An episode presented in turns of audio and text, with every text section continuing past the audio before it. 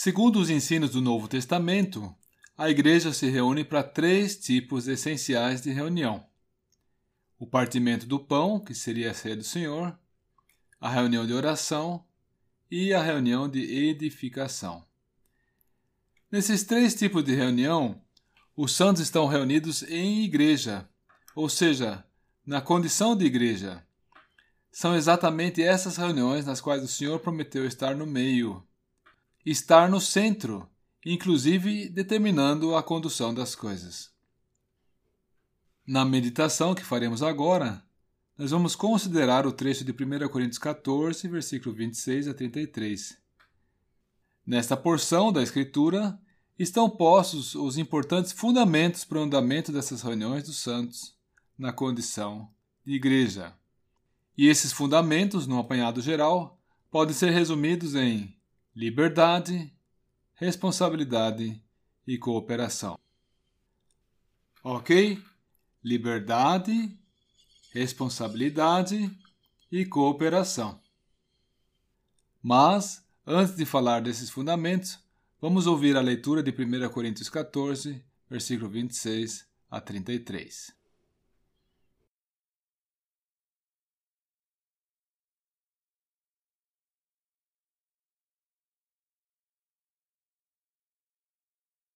E então, como já fizemos menção, aqui estão postos os importantes fundamentos para o andamento das reuniões dos santos. As reuniões na condição de igreja. O primeiro fundamento é a liberdade. Cada um tem algo para apresentar, versículo 26. E todos podem profetizar, versículo 31. Assim aprendemos que o modelo bíblico para a reunião dos crentes não é o de um único homem assinalado para o ministério. Na verdade, Segundo esse modelo, todos são responsáveis pelo ministério.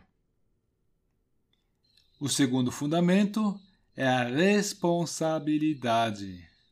A responsabilidade com vistas aos ouvintes é que tudo seja feito para edificação, versículo 26. E sobre cada um dos irmãos que se faz presente, incide a responsabilidade de dominar-se a si, versículo 32 e somente ter participação ativa quando for oportuno e apropriado, quando convergir com a participação dos demais. Um terceiro fundamento é a cooperação. Caso um terceiro irmão tenha algo a dizer, ele irá contar com a cordialidade de todos e terá a preferência, versículo 30. Porém, os oráculos expostos sempre serão avaliados pelos demais, versículo 29 e salientando-se também que todos os procedimentos somente serão aceitáveis dentro dos padrões da decência e ordem, versículo 33. Ou seja, todos contribuem para que sempre prevaleça uma atmosfera de paz.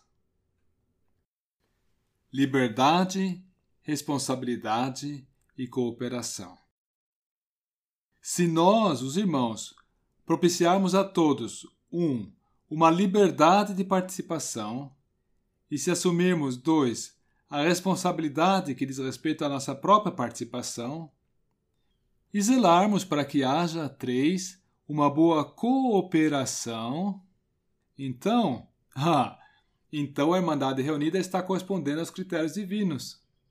Estão postos os fundamentos para uma reunião de edificação segundo o padrão de 1 Coríntios 14 a Irmandade pode estar certa de que o Senhor estará propiciando bênção e edificação nessas reuniões. Que o Senhor possa nos abençoar, de maneira que o nosso arranjo das reuniões possa convergir segundo esse padrão de bênçãos e de aceitação divina. Amém?